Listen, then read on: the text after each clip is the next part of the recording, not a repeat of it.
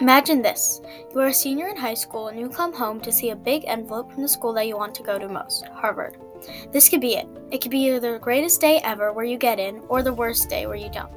Slowly, you open the envelope, wondering if this school will be the next journey of your life.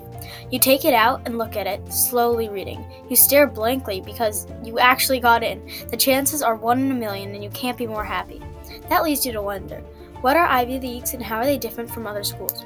What are the benefits of the Ivy League schools? What are the disadvantages of going to one? Hi, I'm Lana, and today I will be answering the question Is it really worth going to an Ivy League school?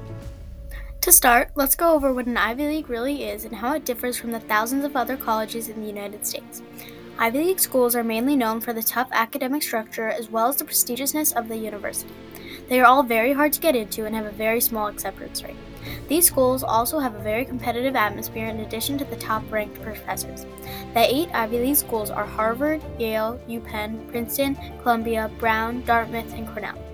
Although some may think that these schools are called Ivy Leagues due to their education, it is actually just because they are in the same athletic conference. The term Ivy League was first brought up in 1954 when the NCAA Athletic Conference for Division I was formed. However, most students don't even know about this history, and when hearing the term Ivy League, the same picture comes to mind for everyone. We interviewed Ava, this is what they said when we asked them the question, What do you know about Ivy Leagues, and what is the first thing that comes to mind when you hear them? The first thing that comes to mind when thinking of an Ivy League school is how prestigious they are and how much work it takes to get into a good school like that.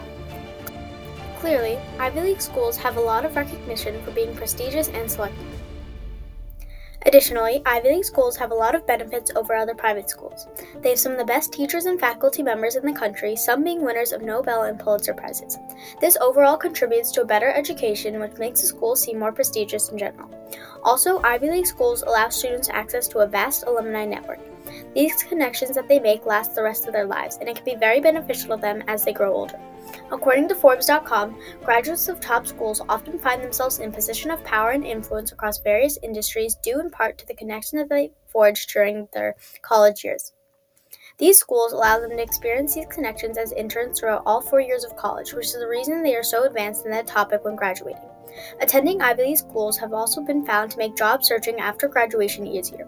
According to ShemmassianConsulting.com, attending a university with a 100 point higher average SAT score, most Ivy League schools fall under this category compared to most other schools, has been found to increase future earnings for women by 14%.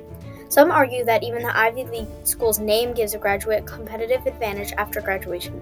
Clearly, attending Ivy League schools can help graduates with their future plans and job opportunity. Despite all of this, there has been some controversy as to whether it is really worth to go to an Ivy League school due to the many setbacks that attending can bring. The main setback is the cost. The average cost of attending an Ivy League school in 2022 to 2023 was $80,000. This is the yearly cost, meaning that for each of the four years they will need to pay a similar amount again. Clearly, this is out of many people's price range. Although some might think that the price range is worth it for the world class experience, there are a lot of other schools that can offer a very similar education system for a drastically lower price. Another downside of going to an Ivy League school is the competition. This competition lasts from high schoolers that are applying all the way to one senior year of college. The schools are very selective, thousands applying each year and only a couple hundred selected. According to CollegeRaptor.com, with only eight Ivy League universities, the number of valedictorians is more than three times the number of open slots. This shows that even being the top of your school doesn't guarantee an acceptance into the college, which is quite hard to believe. I interviewed Marie asking if they think that Ivy League schools are worth all of these drawbacks, and here's what they said. So, based on the price of Ivy League schools, I don't think that it's worth it to go there because you can just get an education from another college that's just as good. As you can see, although Ivy League schools seem very prestigious and world class on paper, there are many drawbacks to attending them. In conclusion, the decision of whether it is worth attending an Ivy League school is complex and ultimately depends on the person and their interests. While these schools seem absolutely perfect as they are some of the best in the country, there are many setbacks to attending them. However, some may see these setbacks as worth it. It all depends what you want for your education and career. After reading all of the advantages and disadvantages, if you were offered an opportunity to attend one of these schools, would you go?